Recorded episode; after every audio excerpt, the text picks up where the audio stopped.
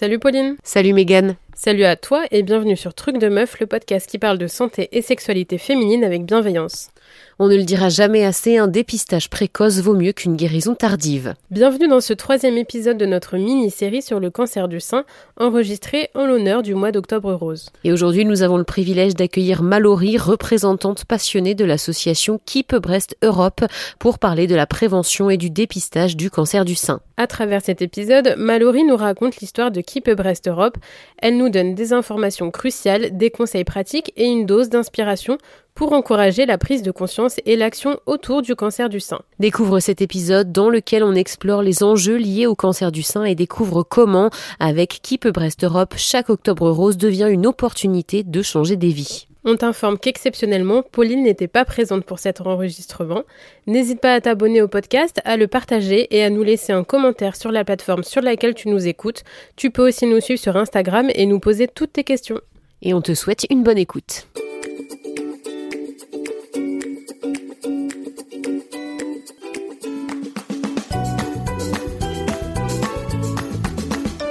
Bonjour Mallory et bienvenue sur Truc de Meuf. Hello, merci.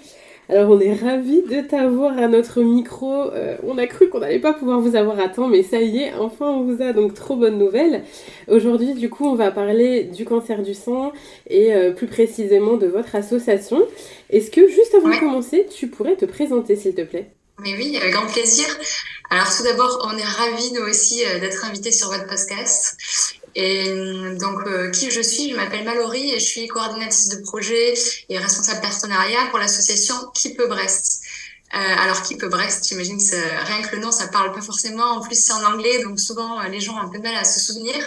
Mais pour expliquer qui on est, on est une association qui fait de la prévention pour le cancer du sein. Donc, euh, nous, on s'occupe vraiment, on est en amont de la partie maladie, du cancer, etc. Et notre mission principale, en fait, c'est de reconnecter, en gros, les femmes à leur corps, qu'elles connaissent mieux leur poitrine, qu'elles connaissent euh, ses évolutions, comment elles changent tout au long des cycles de femmes.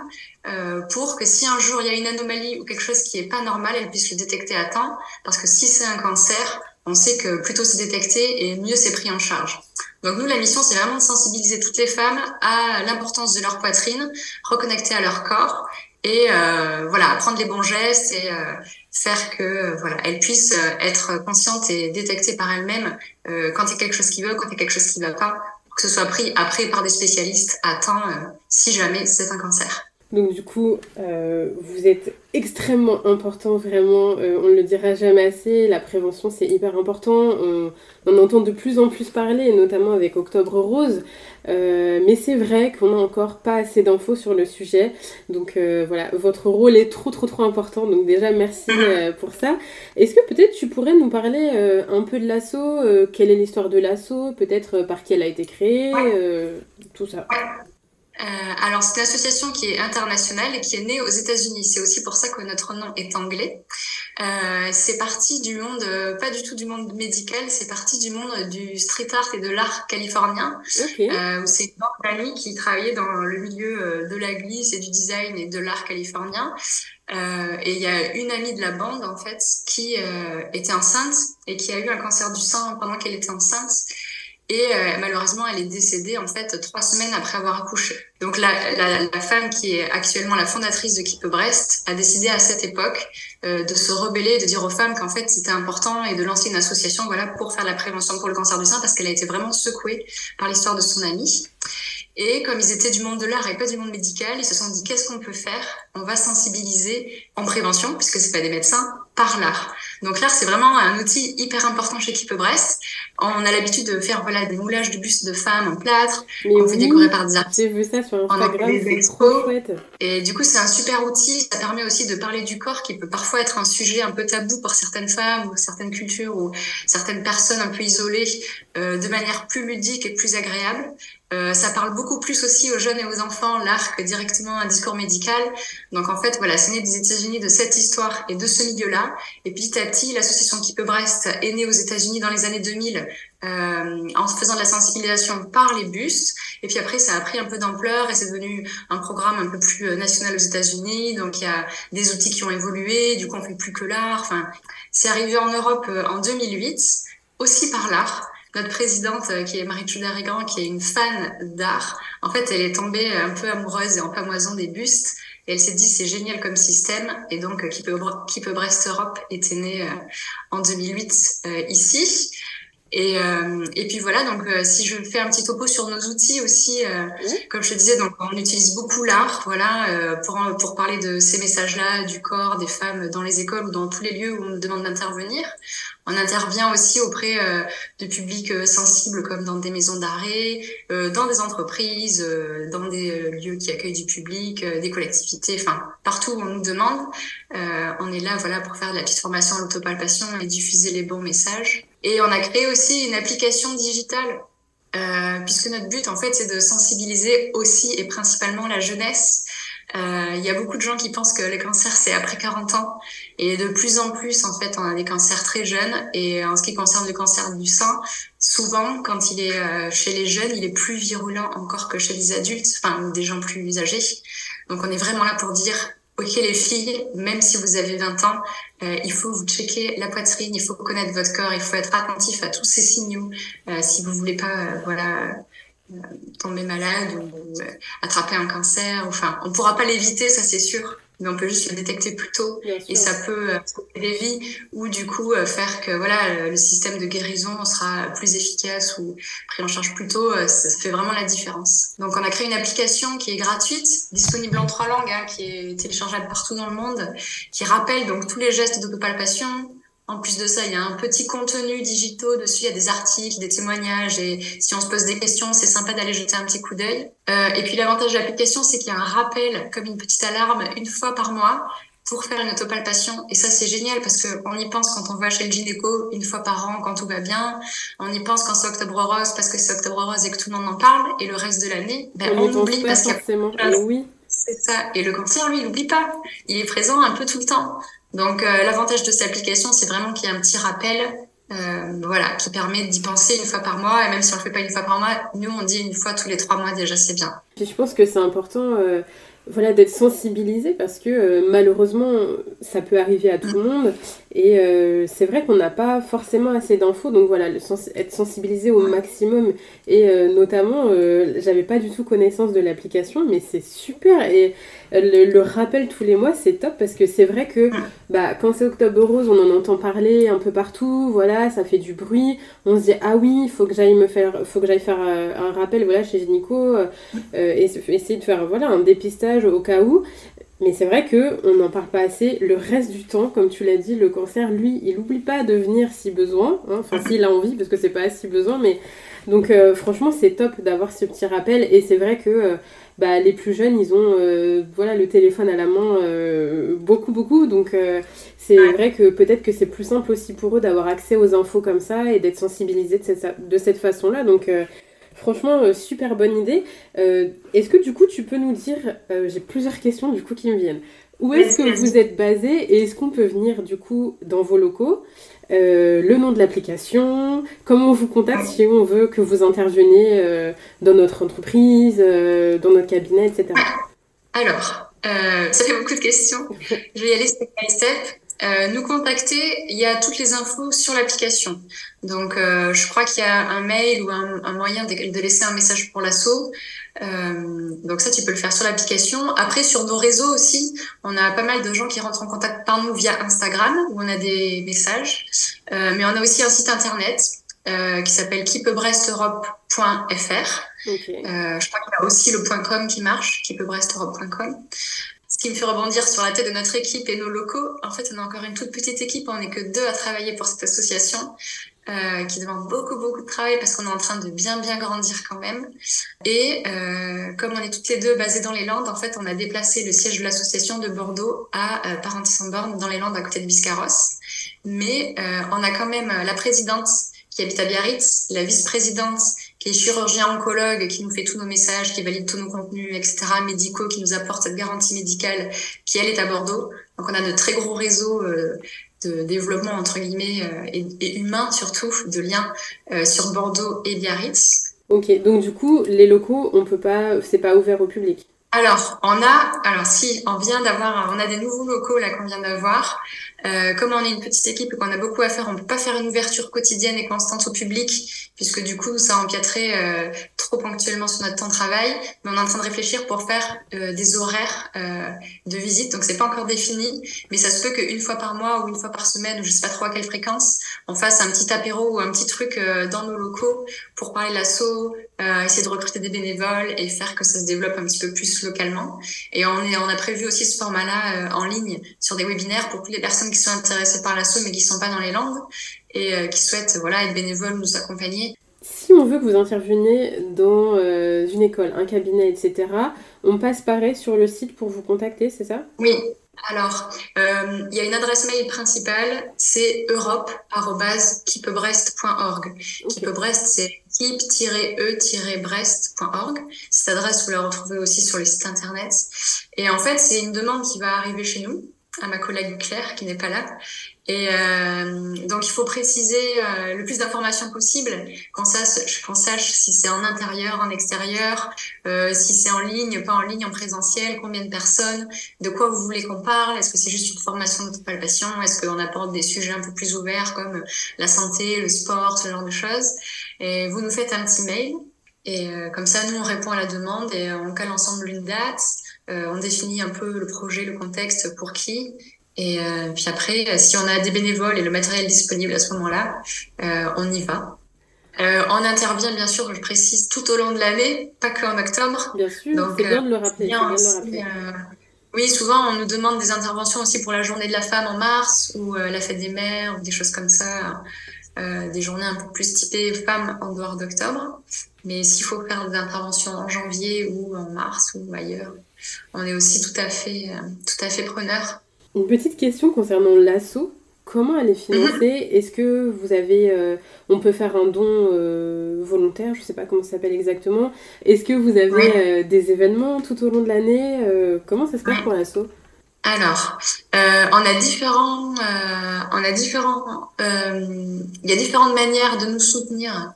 Il y a le don.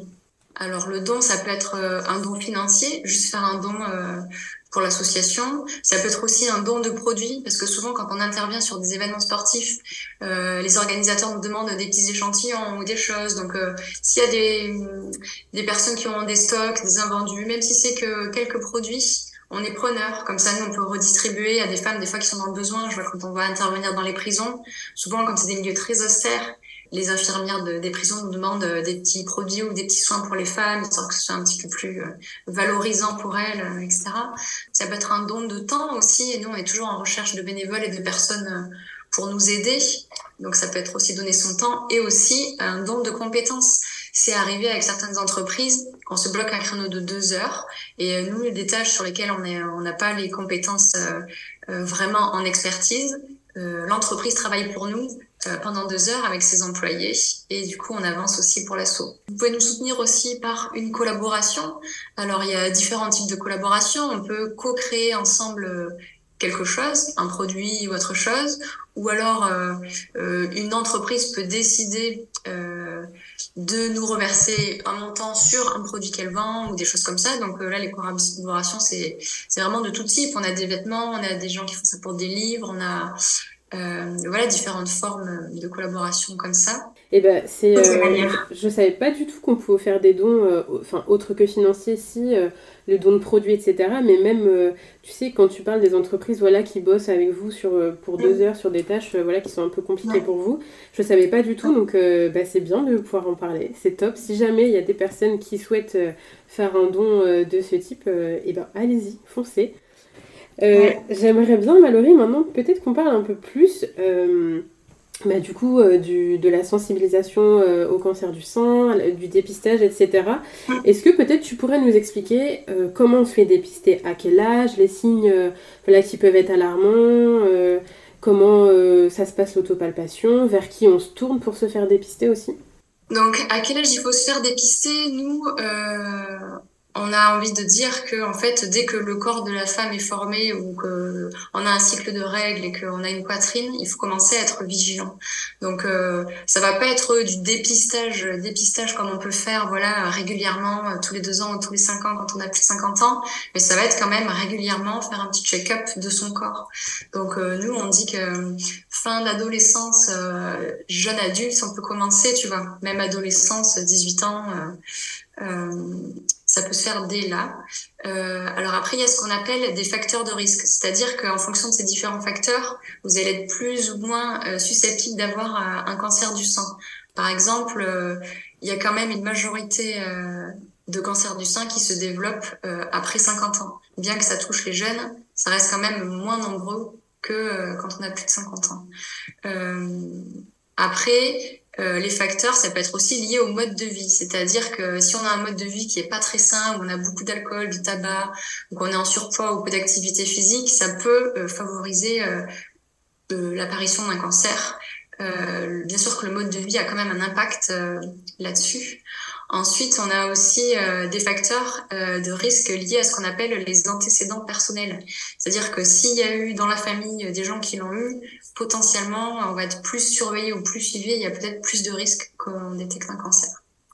Après, euh, en ce qui concerne euh, le, dépistage, enfin oui, l'autopalpation, donc les gestes d'autopalpation, c'est pas très compliqué, ça prend au maximum 10 minutes. Euh, et je peux t'expliquer toutes les étapes si tu veux. Oui, carrément. Il faut le faire, nous on préconise euh, une semaine après les règles, vraiment entre les règles et l'ovulation. C'est la période où les seins sont à peu près normaux, où ils sont pas douloureux et ça va être le plus facile de faire l'autopalpation. Je fais une petite parenthèse, c'est une question qu'on nous pose souvent. Bien sûr que s'il y a des femmes qui ont des prothèses, ça marche aussi l'autopalpation parce que normalement la prothèse est derrière le muscle et donc ça n'empêche pas de faire une autopalpation. Ok, bon, c'est bon à savoir déjà. Euh, et pour les femmes qui sont déjà ménopausées, euh, du coup, peu importe la période en fait, puisque pour le coup, il y a plus de cycle vraiment défini. L'important, c'est juste de faire une autopalpation, mais elles, elles ont la chance hein, de pouvoir le faire quand elles veulent, entre guillemets. Mais pareil, une période où c'est moins douloureux, moins douloureux pour elles. Okay. Alors, les étapes, c'est très simple. La première étape, c'est miroir, mon beau miroir. On se met face au miroir et on observe ses seins. Alors, les seins, euh, ils ont une structure complexe, ils sont pas forcément symétriques et parfaits et identiques et chaque femme a des seins différents. Ce qui est important, c'est vraiment de connaître notre normalité, en fait. Ce qui peut être un symptôme pour l'une peut être normal pour une autre, en fait. Donc c'est pour ça que nous, on dit vraiment, connaissez vos seins, vos cycles, comment votre corps fonctionne, parce que ce qui va être une anomalie chez quelqu'un ne l'est pas forcément chez une autre. Donc déjà, miroir, mon beau miroir, torse nu face au miroir, les mains sur les hanches ou derrière la tête, on observe ses seins. On n'hésite pas à faire une petite rotation de gauche à droite. Comme ça, on, voit à quoi il ressemble. Est-ce qu'il y en a un plus gros? Est-ce qu'il y en a un qui tombe? Est-ce qu'il y a des rougeurs? Est-ce qu'il y a des choses... Euh, voilà. Il faut qu'on les connaisse par cœur. Que si un jour, visuellement, il y a quelque chose qui est différent, on puisse déjà le reconnaître. Ensuite, après l'étape du miroir, il y a l'étape du massage. Alors nous, on préconise de faire une autopalpation avec juste trois doigts. Ça permet, voilà, au niveau de la sensibilité, d'être euh, un peu plus précis et de palper le sein gauche avec la main droite et le sein droit avec la main gauche. Tout simplement parce que dans l'automassage, on va aller jusqu'un peu sous les aisselles et remonter vers la gorge. Et quand c'est le même bras du même sein, c'est un peu compliqué au niveau de la gestuelle.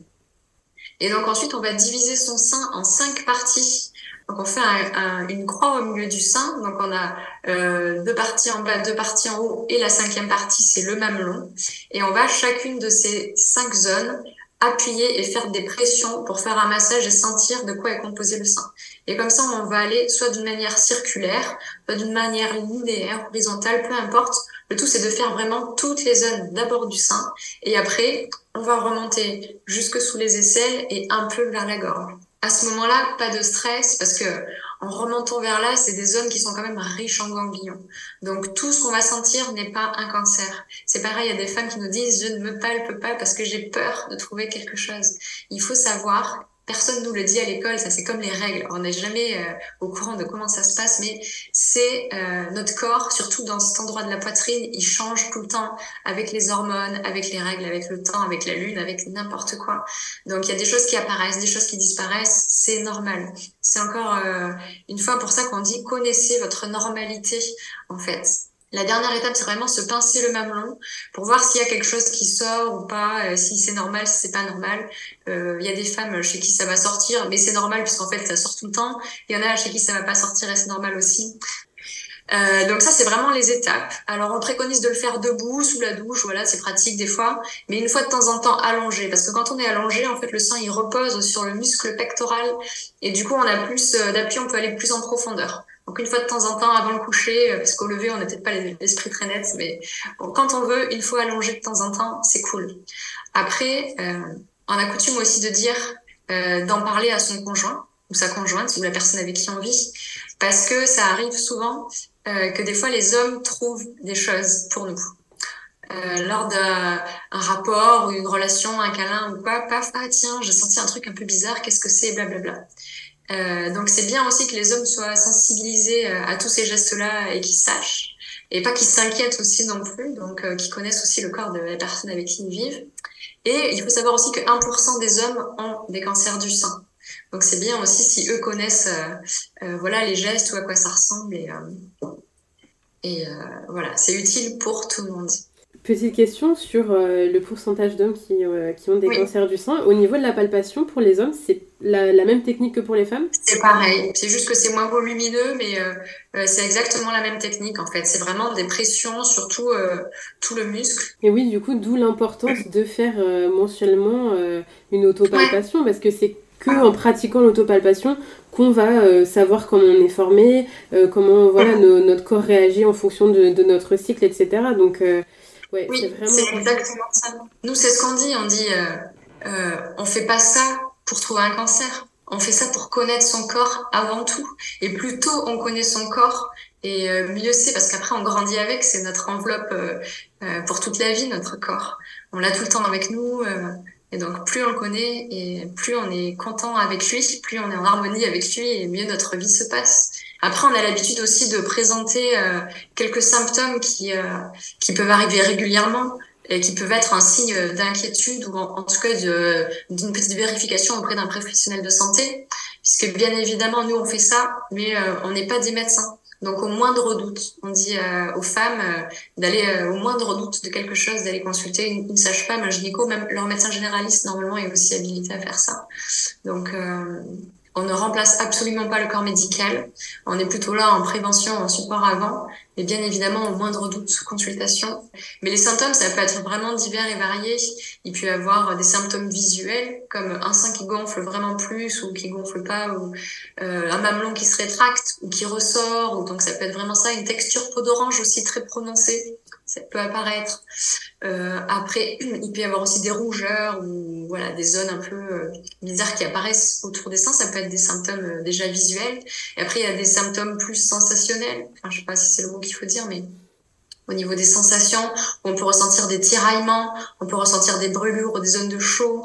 Euh, on peut avoir aussi euh, des symptômes qui sont comme des kystes ou des boules. Euh, ça peut être euh, des kystes de fibres, des kystes liquides.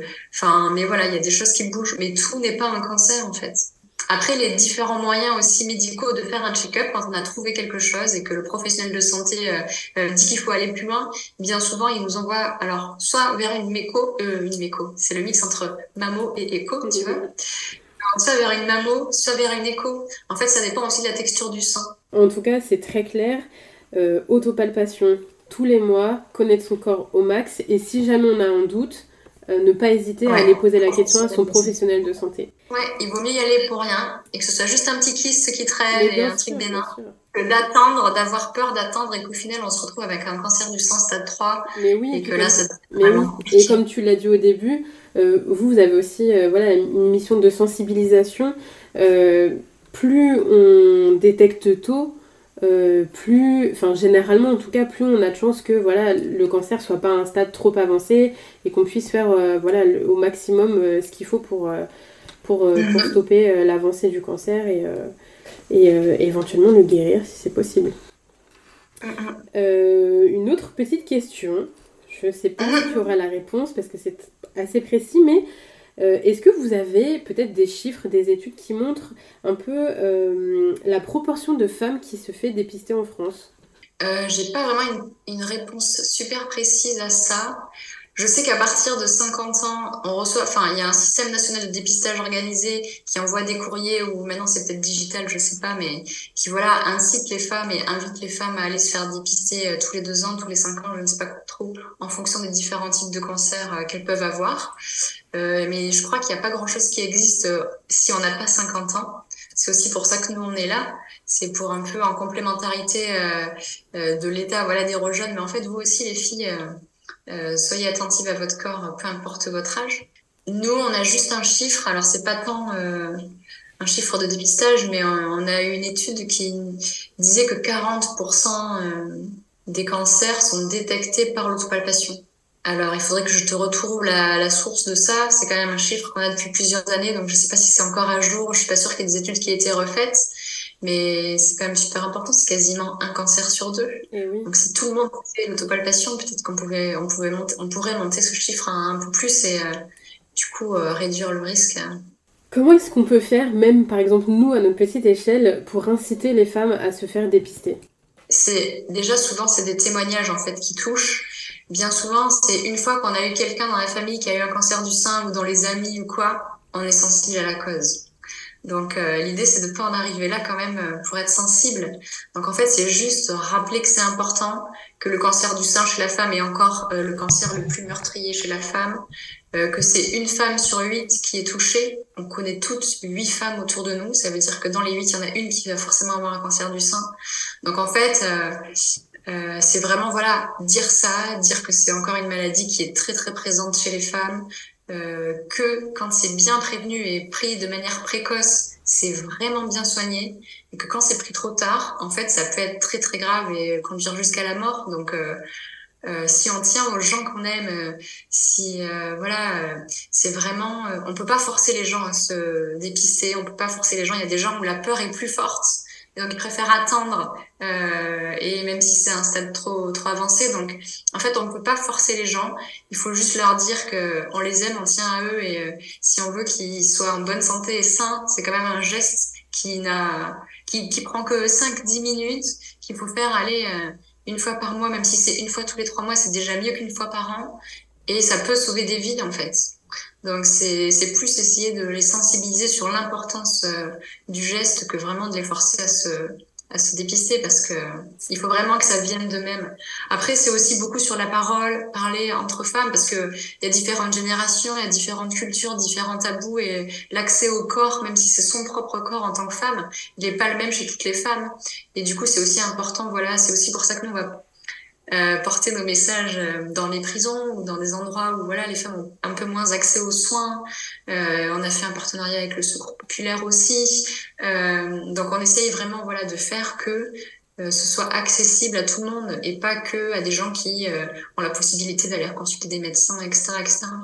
Donc voilà, c'est aussi en parler, discuter entre femmes et vraiment essayer de se reconnecter à son corps et de se faire confiance et d'aller au-delà des tabous, des peurs, etc. pour que ça devienne quelque chose de tout à fait naturel, euh, sans préjugés, sans rien et euh, bon pour la santé puisqu'en fait c'est juste une petite vérif que tout va bien quoi. Ok, et eh ben écoute, on va euh, inciter les gens à parler justement du cancer du sein euh, autour d'eux, parce que c'est vrai que comme tu le dis, des fois c'est juste une petite graine qui est déposée, et même si la personne ne va pas euh, voilà, prendre la décision de commencer à faire l'autopalpation tout de suite, voilà, peut-être que petit à petit ça va germer, et puis après ça deviendra une habitude, donc oui, ben on va inciter les gens du coup à parler du cancer du sein, comme ça euh, peut-être qu'il y, y, aura de plus en plus de personnes qui feront euh, une autopalpation régulière et euh, du coup voilà, la prévention et la sensibilisation grandira et espérons-le permettra de, de, dépister plus rapidement des, des, cancers du sein chez les personnes qui sont touchées.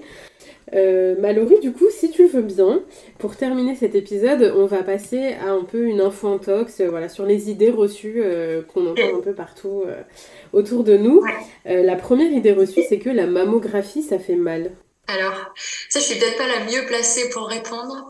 Euh, déjà parce que moi, dans mon suivi personnel, en fait, j'ai plus souvent droit à des échos qu'à des mammos. Je crois que j'ai dû faire une fois une mammo.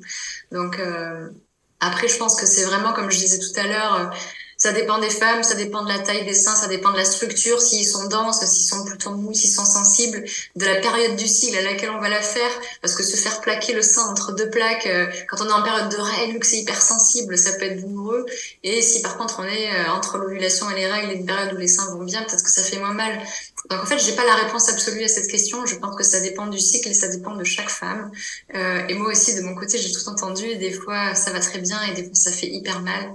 Donc euh, le seul conseil que je peux donner quand on y va et qu'on a une appréhension, c'est vraiment euh, de lâcher prise, de lâcher le mental, de respirer de se dire bon, ça va aller. Et déjà, le fait que le corps soit relaxé et pas en tension et que les muscles soient relaxés, ça va quand même, euh, je pense, aider à ce que ça se passe bien. Et euh, après, voilà, pour ceux qui ont les seins plutôt denses, il y a aussi l'option euh, échographie. Alors, je sais que le dépistage, il propose pas forcément, euh, c'est plutôt mammo, mais il y a aussi le, côté écho qui est possible. Donc, peut-être avoir avec le médecin quand on doit aller faire un contrôle, si on a vraiment une appréhension totale de la mammo, basculer sur une écho. Après, je suis pas médecin, donc peut-être qu'en fait, c'est mieux une mammo, tu vois. Mais mais sur le côté douleur, je ne sais pas trop quoi te dire, puisque moi aussi, nous aussi, de notre côté, avec l'assaut, on entend un peu de tout.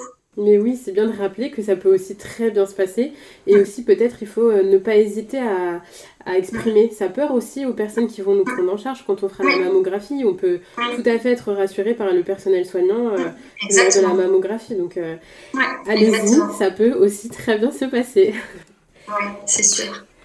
Alors, la deuxième idée reçue, c'est que euh, j'ai moins de 40 ans, alors je suis trop jeune pour avoir un cancer du sein. Ça, c'est totalement faux.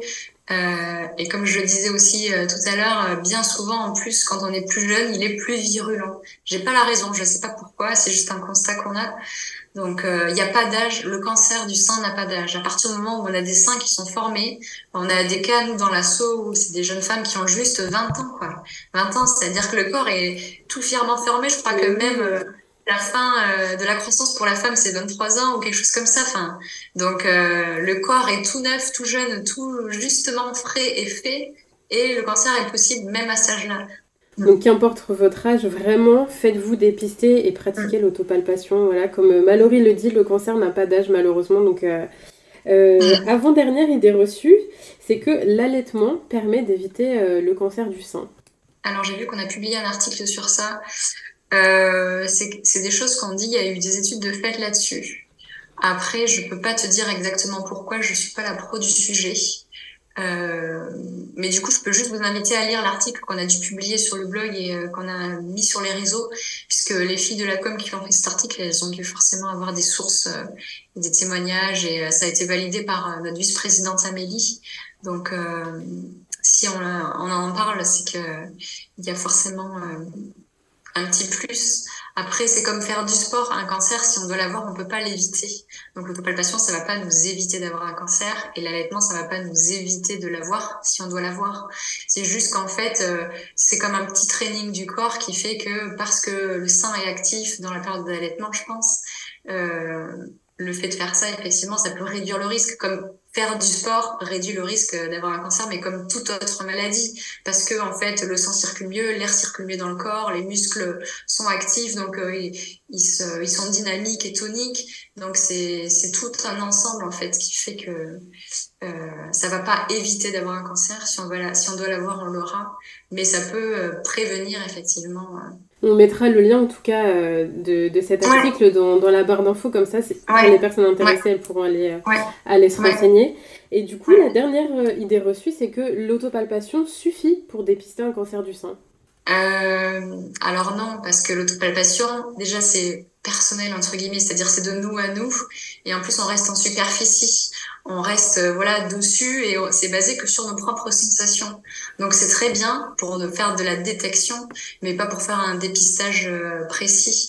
Donc c'est très bien pour avoir un, un premier step en fait d'une anomalie, mais après c'est le professionnel de santé qui doit lui prendre en charge la suite et envoyer vers une écho, une mammo ou casse un petit check-up, une biopsie si c'est une boue. Enfin, et donc euh, non non ça suffit pas. Ça suffit à partir du moment où tout est normal et tout va bien.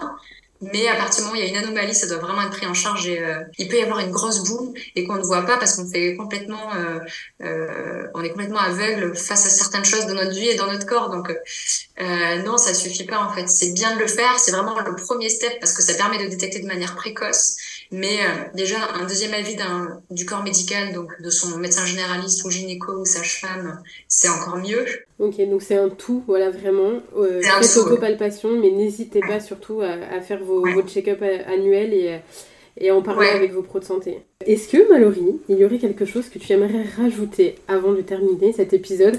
Quelque chose dont on n'a pas parlé, quelque chose que tu as envie de redire avant de, de clôturer cet épisode ensemble?